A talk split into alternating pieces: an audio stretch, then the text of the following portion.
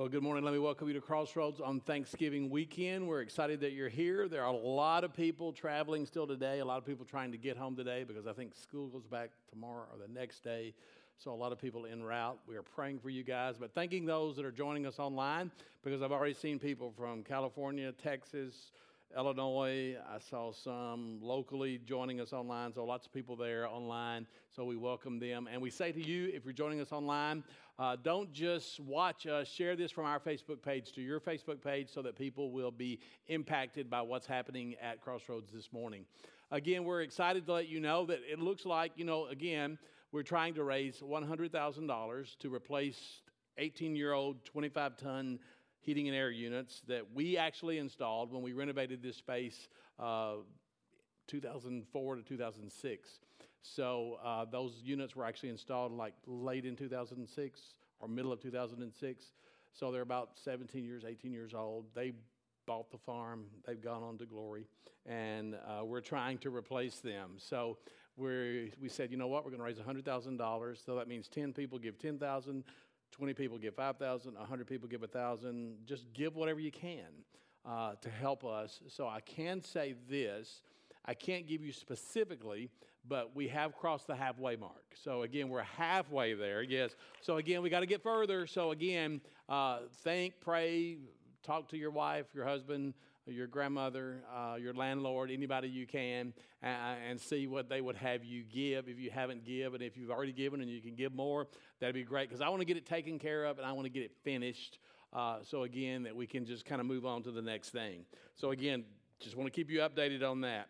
Well, you know, I've thought a lot about this week, and you think about Thanksgiving, it kind of gets a bad rap because once you kind of move into Thanksgiving, people are naturally thinking about what comes next. They're already thinking about the bigger and the better, which of course is all of the festivities that happen between Thanksgiving and Christmas. And I'll tell you this I don't think this week truly gets the attention that it deserves. And although I may totally run against the culture this morning, I believe that you and I, as a follower of Jesus, we really need to kind of concentrate on this week. We really need to think about this thing called Thanksgiving. I'm going to kind of call it something else this morning. We're going to think about this in the, in the terms of gratitude. Because gratitude, thankfulness, it's not something that just comes naturally to us. I mean, think about it. You're just not naturally grateful. Gratitude is like this, it's, it's like a discipline. It, it's like something that you've got to kind of work on. It's like something, gratitude is actually something that needs to be cultivated. And, and the reason it needs to be cultivated is because gratitude is important to us.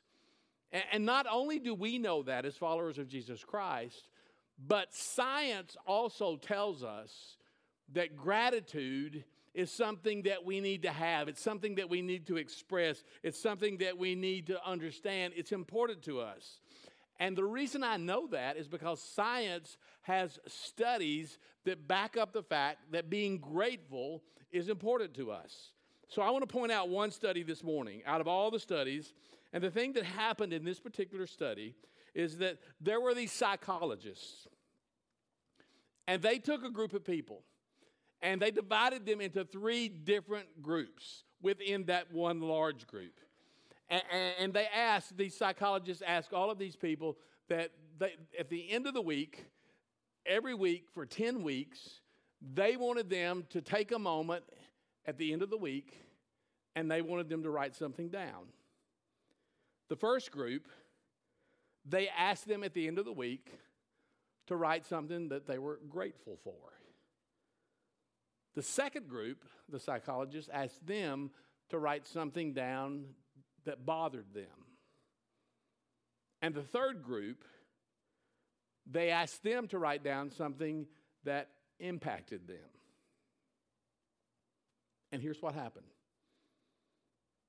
the people that wrote about gratitude, that group of people ended up significantly happier over the course of 10 weeks than the people that were in the other two groups. They ended up being happier. They ended up being more positive they ended up having fewer illnesses and fewer doctor visits than the people who were in the other two groups. And the reason that happened is because there's something about gratitude. And the truth is that gratitude is important to us.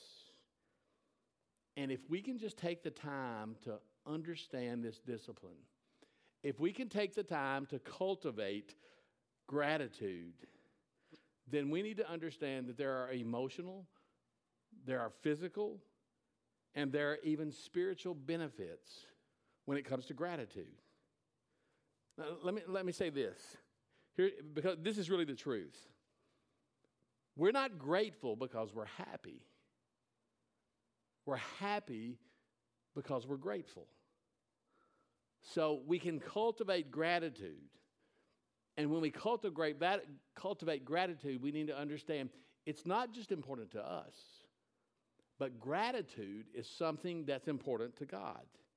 I'm not sure most of you know what the Bible says about this thing called gratitude, but let me, let me give you about three verses that, that again kind of emphasize this. Look look at Ephesians 5, verse 20. It'll be on the screen if you don't have your Bible. Here's what it says Always give thanks to God the Father for everything in the name of our Lord Jesus Christ. 1 Thessalonians 5, verse 18. Give thanks in all circumstances, for this is the will of God in Christ Jesus for you. Now, here's the thing lots of people ask me, say, What is God's will for my life?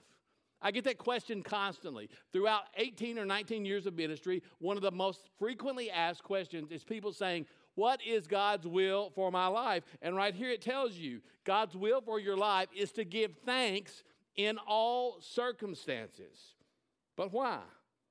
I believe it's partly dependent on this next verse. Look at the next verse, Psalm 100, verse 4. Here's what it says It says, Enter his gates with thanksgiving and his courts with praise give thanks to him and praise his name.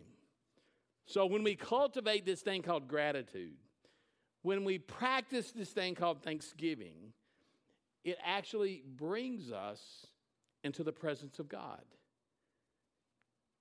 It's the way we're told to approach God. It's the way we're told to approach the throne of God with gratitude, with thanksgiving for who God is and what He's done. Now, I love giving you guys definitions because when I give you a definition, it kind of sets the baseline for what we're talking about and where we're going to be going. So, this morning, I want to give you a definition for gratitude, and you're going to see it on the screen behind me. When I talk about gratitude, here's what I'm talking about I'm talking about showing appreciation for what God has done. And look at that. We're going to leave that up there just a moment. Look at that. That's an action, showing appreciation for what God has done. It's not a feeling, it's an action. Showing appreciation for what God has done. That's the reason, that is why we practice it. That's why we need to cultivate the discipline of gratitude. So, this morning, what we're going to do is we're going to look at a story from the Gospel of Luke. And I'm going to say this morning that when you think about gratitude or you think about thanksgiving, this is not necessarily one of those stories that you would hear somebody like me speak or teach from. But again, I think God has a lot that He wants to say to you and to me and to those watching online as we look at a story that's actually found in the Gospel of Luke, Luke 17. Here's what it says. It says, As Jesus continued on toward Jerusalem, he reached the border between Galilee and Samaria. As he entered a village there, 10 men with leprosy, now look at that, 10 men with leprosy stood at a distance, crying out, Jesus, Master, have mercy on us. He looked at them and he said, Go show yourselves to the priests. And as they went, they were cleansed of their leprosy. One of them, how many were there? How many men were there? Ten. One of them, when he saw that he was healed, came back to Jesus shouting, Praise God! He fell to the ground at Jesus' feet, thanking him for what he, would, he had done. This man was a Samaritan. That's important. We'll come back to that. Jesus asked, Didn't I heal 10 men? Where are the other nine? Has no one returned to give glory to God except this foreigner? And Jesus said to the man, Stand up and go. Your faith has healed you. Now, there's a lot we can learn from this story this morning. But the first thing we can learn and marvel at is the power of Jesus. Amen? I mean, we can just learn and, and marvel at the power of Jesus. Because Jesus speaks a word, and 10 people are healed of leprosy. We're not talking about the common cold, Lou. We're not talking about the, the sniffles. We're not talking about my, my problem with my throat. We're talking about people who had lived their life with sores and lesions on their body. And, and, when we talk about leprosy, I want you to understand that this morning. When we talk about leprosy, for you and I, it's hard for you and I to put ourselves in that story. You know why? Because we don't know anybody around here who deals with leprosy. But there are other people in other parts of the world who still are impacted by leprosy. It still impacts people all over the world. We don't see that. So we need to remember the thing that's important about this story is that during that culture and during that time, Jewish law dictated that certain things were clean and certain things were unclean. And people with the disease of leprosy would be considered unclean. And it wasn't just a label for these people with leprosy. But it actually meant if you had leprosy that, that nobody could touch you. Because if someone touched you because you were unclean, then they would be unclean. So when the Bible tells us in what we just read a moment ago that these men stood at a distance, there was a reason for that. People would avoid them. There were places that people with leprosy they couldn't even go. I mean, think about it this morning. People who had leprosy couldn't even go into the temple, the place of the very presence of God. That's where the, that's where the presence of God dwelled. Someone with leprosy couldn't go there because they were considered by Jewish law to be unclean. So the story tells us that, tells us that these 10 men stand at a distance from Jesus. They stand at a distance from Jesus because, listen, they stand at a distance from everyone.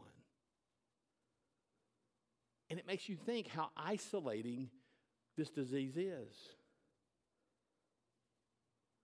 Not only are they dealing with the reality of the fact that, that they have leprosy, but the only other people that a leper could hang out with were other lepers. That's why the story tells us there are 10 men gathered together. So think about it. However long it was that these men had that disease, no handshake, no hug, no kiss, no physical embrace. They were isolated, they were cut off from everyone. And when people would even see them, they would shout out, unclean, unclean, unclean. So when Jesus shows up and he heals them of their diseases,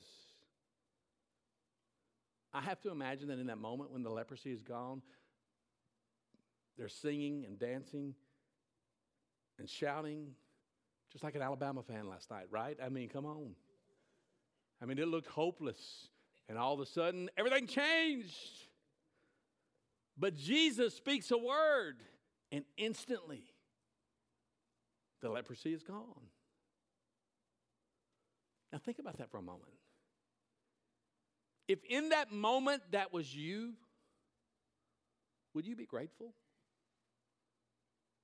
Now, I know everybody here says, and everybody watching online says, you know what? I, you, oh, I would be grateful. But would you?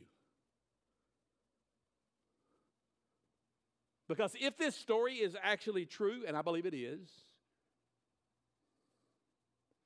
if this story is actually true, then I'm going to tell you the answer. You say you would grateful, be grateful, I'm going to tell you you might be grateful.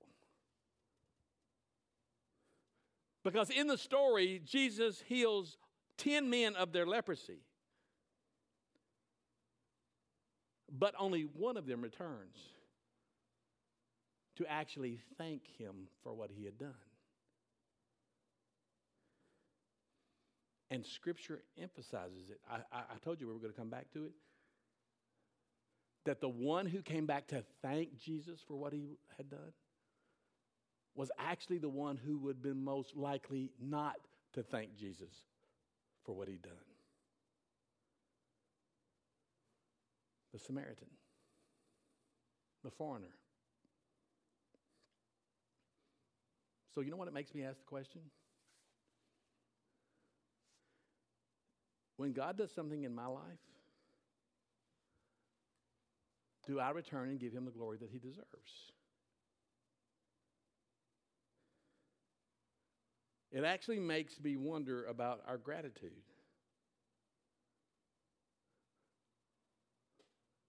Because you understand, listen to what I'm saying here.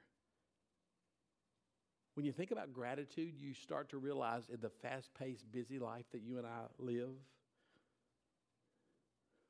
there are actually some things that get in the way of being grateful. So here's the question I want to address this morning. Look, look, at the screen behind me.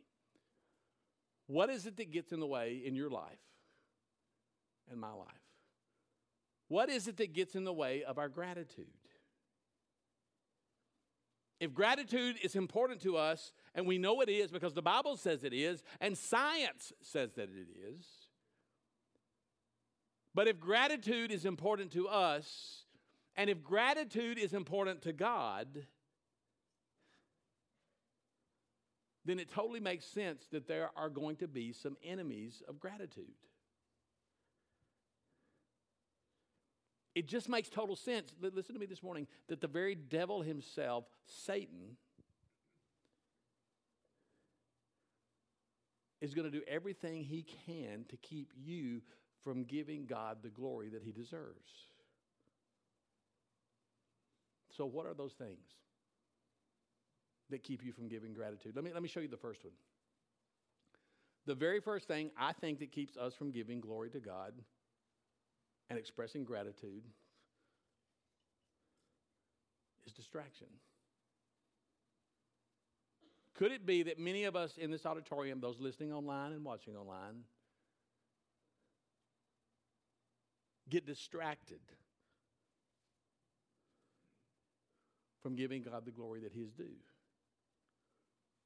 You say distraction, well, what do you mean? Let me, let me show you what distraction actually means. Distraction means I can't see what I have.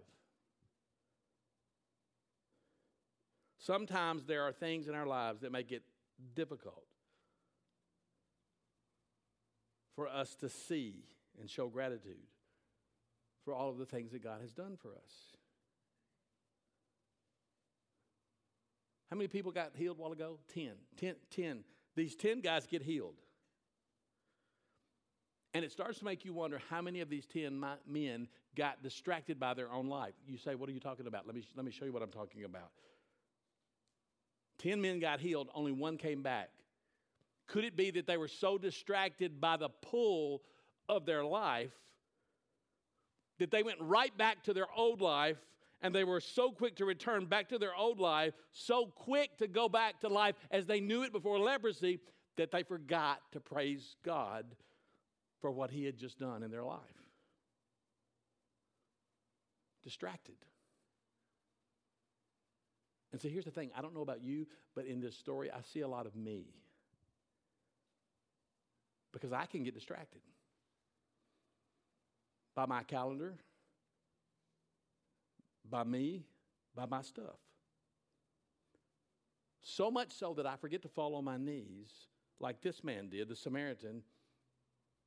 I get so distracted that I forget to thank God for what he's done. So maybe this morning, if you look at your life right now and you see that you don't practice the spiritual discipline of gratitude, then perhaps it's distraction. Distraction is getting in the way. But can I just tell you this morning distraction is not the only enemy of gratitude. Here's the second enemy of gratitude. Let me, let me show it to you. It, it's called discontentment. Let me take it a step further and let you see what I mean when I say discontentment. Discontentment means I'm not satisfied with what I have. Take a minute and think about that. Think about how difficult it would be. it, it, it is. To focus on what you do not have, but to be grateful for what you do have at the same time. Think how difficult that is. To think about what you don't have, but to be grateful for what you do have. Think about how difficult it would be to, to think that you don't have enough and simultaneously be grateful to, to God for what He's given you. That's difficult. You know why it's difficult? Because those two things cannot exist in the same space. Come on now. Those two things cannot exist in the same space. It is impossible for complaining and gratitude to occupy the same space. But many of us, we walk, and you know what your language is? Like mine is sometimes, your language is complaining. You're constantly complaining. You're complaining about your life. You're complaining about your husband. You're complaining about your wife. You're complaining about what you don't have. You're complaining about your kids. You're complaining about all the things in life. And when we complain, it is impossible for gratitude to occupy that same space. But here's what I know when you change your language, you change your perspective. So you may not feel content with what you have. You may not feel content with your life. You may not feel content with your relationships. But if you will begin to speak as if you are, when you change your language, it changes your perspective. And can I just tell you what the truth is? listen, Crossroads, listen to me this morning. We have so much to be grateful for. I'm going to say that again and I want to hear a response. We have so much to be grateful for. That's just the way it is. And when Jesus heals these 10 men, I just have to wonder how many of those men actually said something, well, you know, you could have done this sooner. I just have to wonder how many of them said, Well, why did you wait so long? Why did I even have to have leprosy in the first place? I wonder how many of them failed to give Jesus the gratitude that he was due because they were discontent when it comes to how God was working in their lives. Their discontent was with the timeline that God was operating on.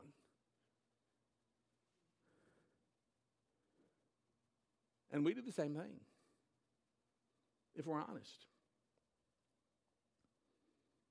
So if we're constantly occupied with discontentment,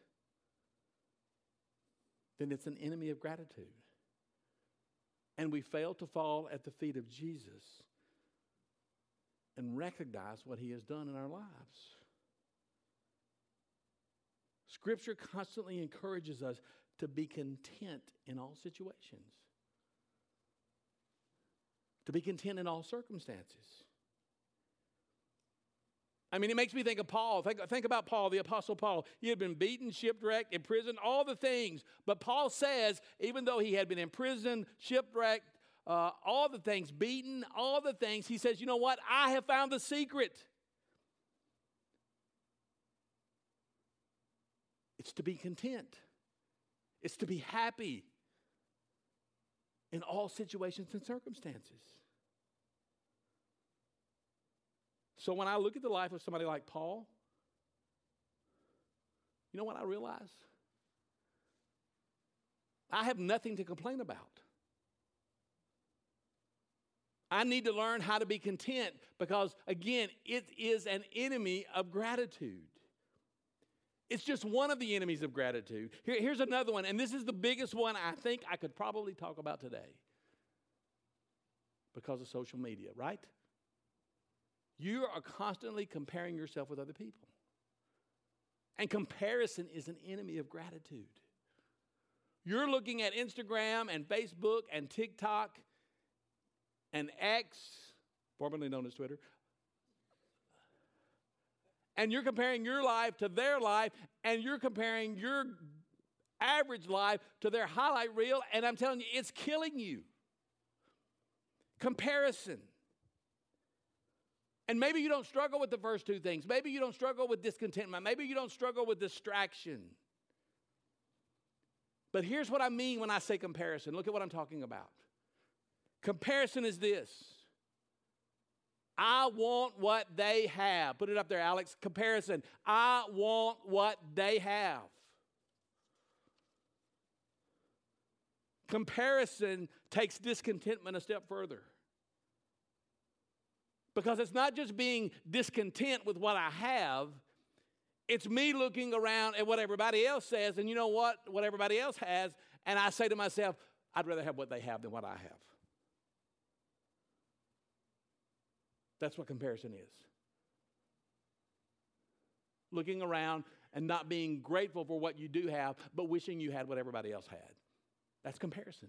And you know what people say about comparison? Comparison is the thief of joy.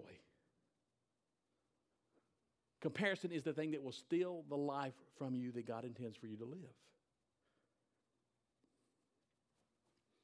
And I think it's one of the primary enemies of gratitude.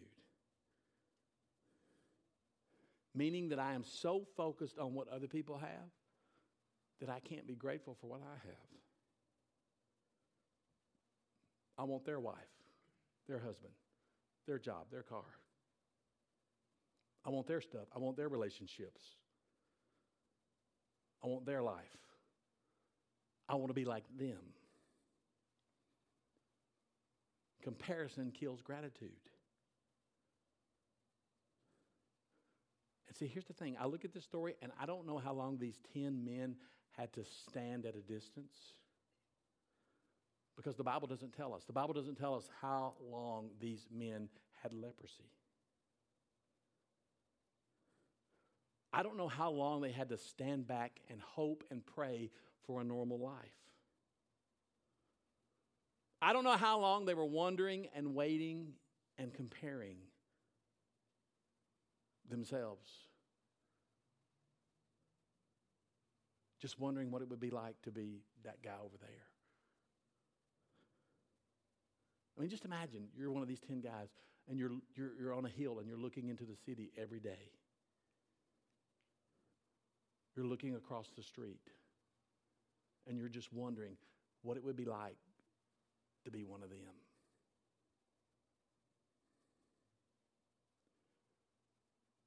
Because maybe, just maybe, if we can learn to be grateful for what we already have, then maybe we'll be ready for what comes next. Maybe when we focus on that which is right in front of us, then maybe Jesus will show up and in that moment, he will do the thing that we have been longing for him to do. Makes me think of a scripture from Hebrews where it talks about fixing my eyes on Jesus, the author, the perfecter of my faith. And although that verse doesn't speak specifically to this, I think that when I look to my left and I look to my right, do you know where I'm not looking? I'm not looking at Jesus.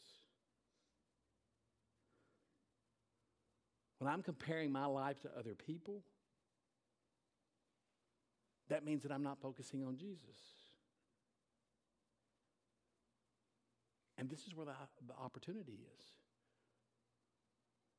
I think there's an opportunity for you and I to fix our eyes on Jesus. And to stop comparing ourselves to everyone around us. Maybe you don't have enough. Maybe you feel like somebody else got more than you did. Maybe you're longing for somebody else's experiences. Maybe, maybe, maybe, maybe you, you, just, you, you just want what they have. But let me remind you this morning that no matter what you have walked through and no matter where you have been, God has been good to you. And He's been faithful to you. And He has never left your side. And can I just say something else this morning? Thanks be to God that He knows better than we do. His timing is always better than our timing. So that simply means that we don't waste our life wishing that we had what somebody else did. Don't waste your life wondering what Jesus could have done had he showed up earlier and done something different. Make a choice this morning to be grateful for the things that God has done in your life because if you do, if you make the choice to be thankful, let me tell you, it changes your perspective so quickly.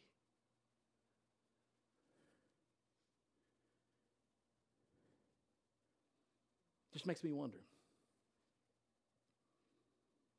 how different our life would be in 10 weeks, like the study was 10 weeks if we decided to focus on everything that we had and just be grateful for it? How much different would our life be if over the next 10 weeks we just focused on what we had and expressed our gratitude for it? These are the enemies of gratitude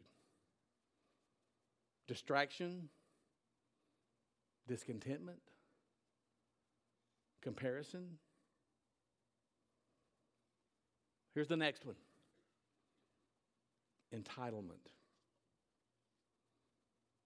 What do I mean when I say entitlement? Let me show you. I deserve it. I deserve what I have. Now, let me just say this that might not be the way that you say it, but if we take the times to search our heart, that's the way we feel. I deserve it. I deserve it. I, I deserve all of it we feel like we're owed something by God. We feel like we deserve it. We've earned what we have. We feel entitled to what we have done. Maybe that's the reason some of you are not showing appreciation to God because you feel like, you know what? I deserve all the things that I have. And you think about these 10 men, when Jesus makes the choice to choose these 10 men, it could be that some of those 10 men were thinking, well, you know, I've been sick long enough. It's about time. God, you owe me this. I mean, why do I need to be grateful? I deserve to be healed. I deserve the miracle. Because being healed, that's the life that I should have gotten in the first place. And I think there are times in our life that we forget to be grateful and the reason we forget to be grateful is because we feel like God owes it to us, like God owes us something. He owes us a good family, He owes us a good car. He owes us a college degree. He owes me a husband. He owes me a wife. On and on and on and on. We just think He owes us. And this morning, I just need to remind you that your Heavenly Father is a good God who loves to give good gifts to his children. But I need to be clear so that you understand me. It's not because you deserve it, it's because he loves you. You can't earn it, it's not an achievement. And yet, with all your sinfulness and my sinfulness, He still continues to pour out blessing and favor into our lives. Why? It's not because of us, it's all because of Him.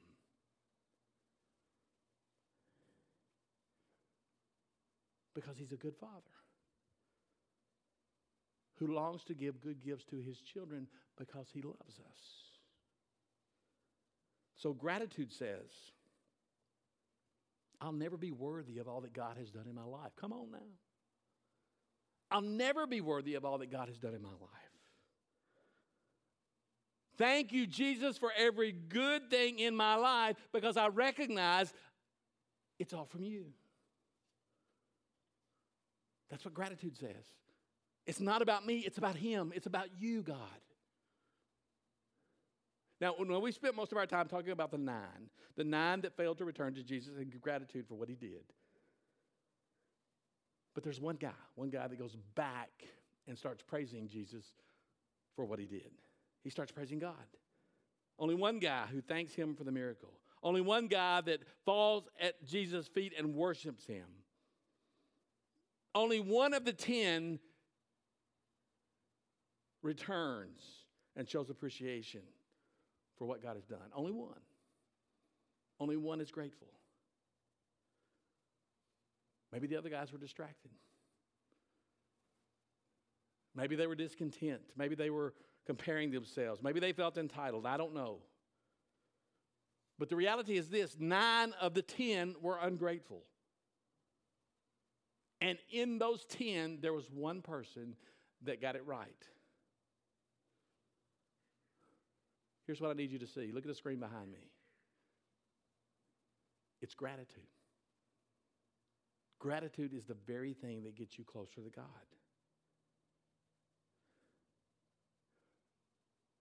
Nine men who were healed of their leprosy all went different directions.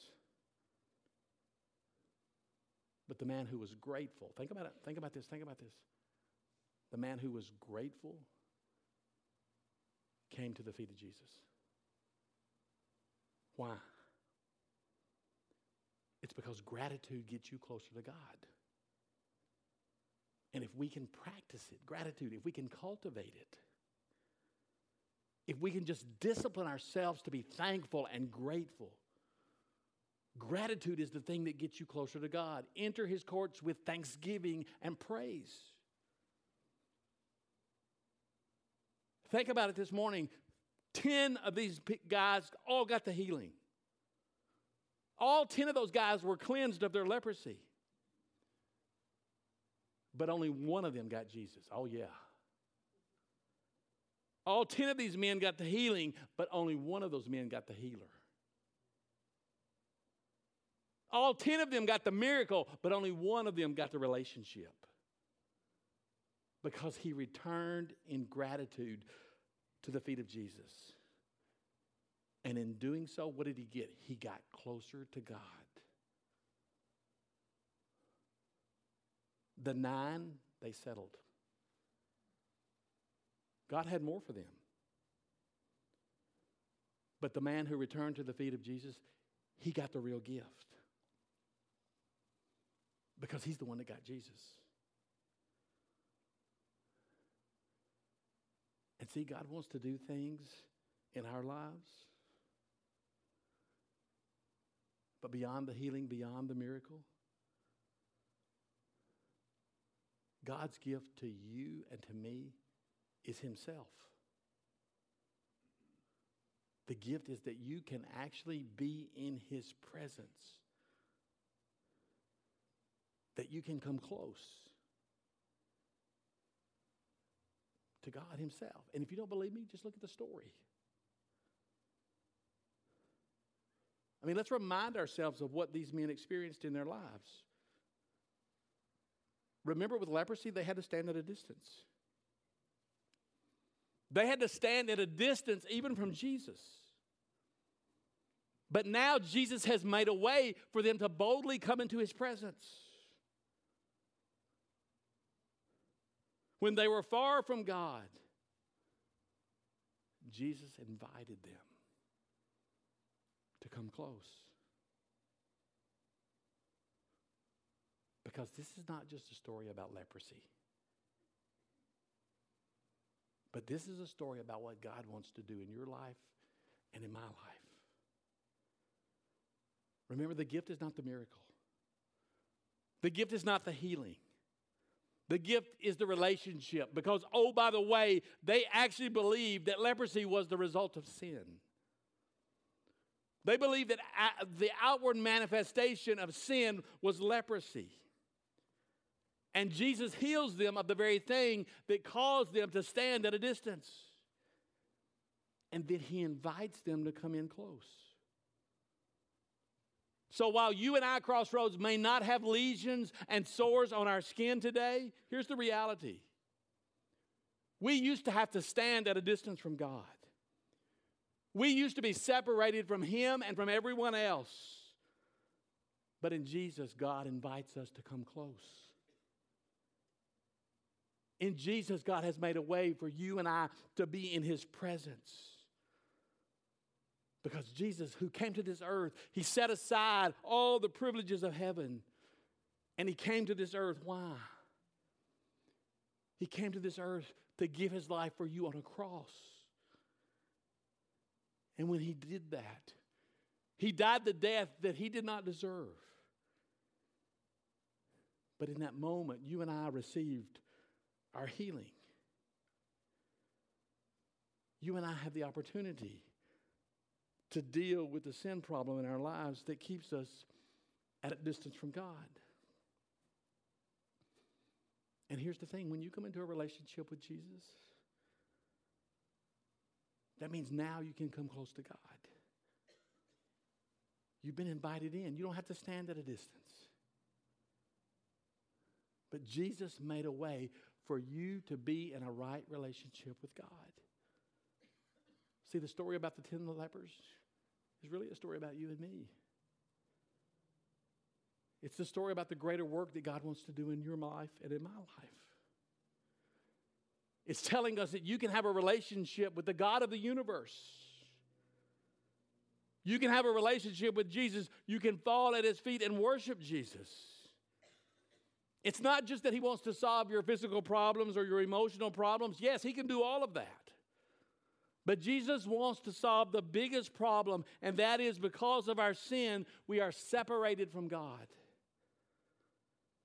But in Jesus, we can come close. See, the story is so amazing and so beautiful. But one of the things this story does is it causes us to ask questions. And one of those questions is this do I give God the gratitude that He is due?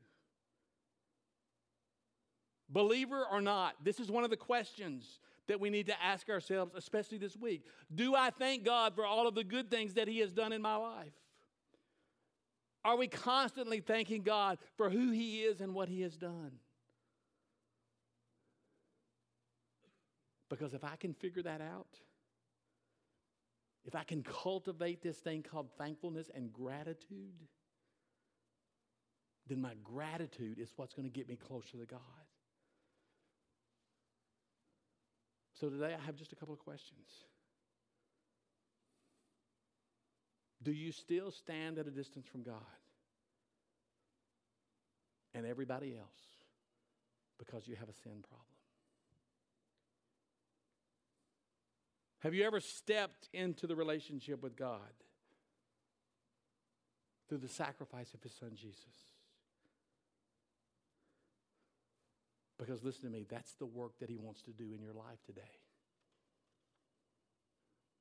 Today you can experience what Jesus came and died for. You say, How? It's by coming close to Jesus. Because His sacrifice on the cross was enough for you. It was enough for me. The sacrifice on the cross was enough for us to be in right relationship with God. Because today is the day. Today is the day of salvation. If you're here this morning and you're already a follower of Jesus, are you giving God the gratitude that He's due? I mean, just ask yourself that question. Are you truly giving God the gratitude that He is due? It made me think this week what, what if we just decided that no matter what comes our way, no matter what we experience, we're going to give God the glory and the gratitude that he deserves. Because here's the thing I believe that if we did that, it would change everything.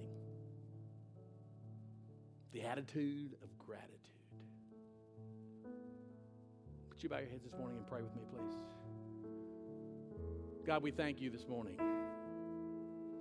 for your word, which rightly divides, cutting deep, which exposes what it needs to in our lives spiritually, physically, mentally.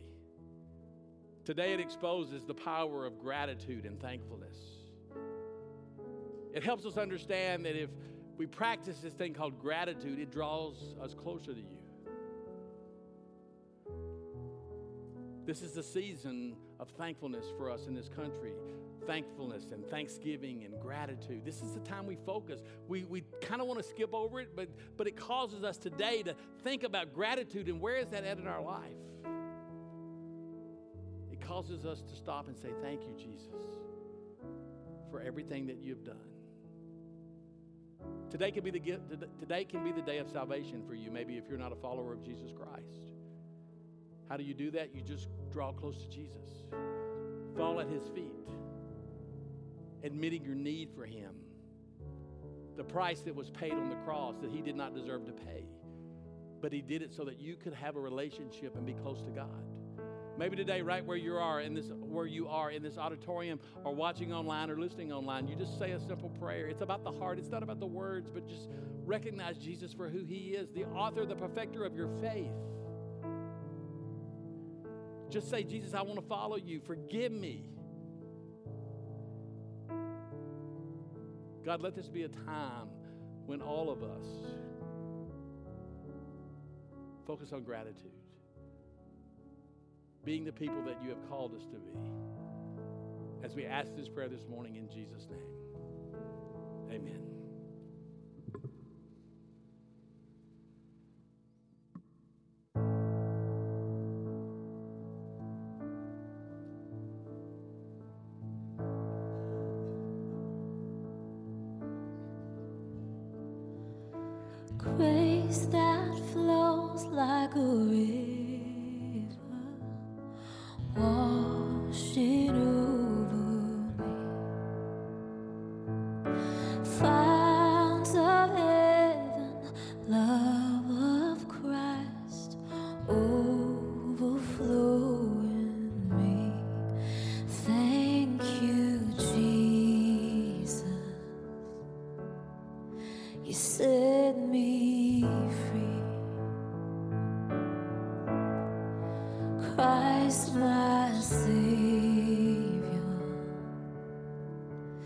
You rescued me. Stand together. Take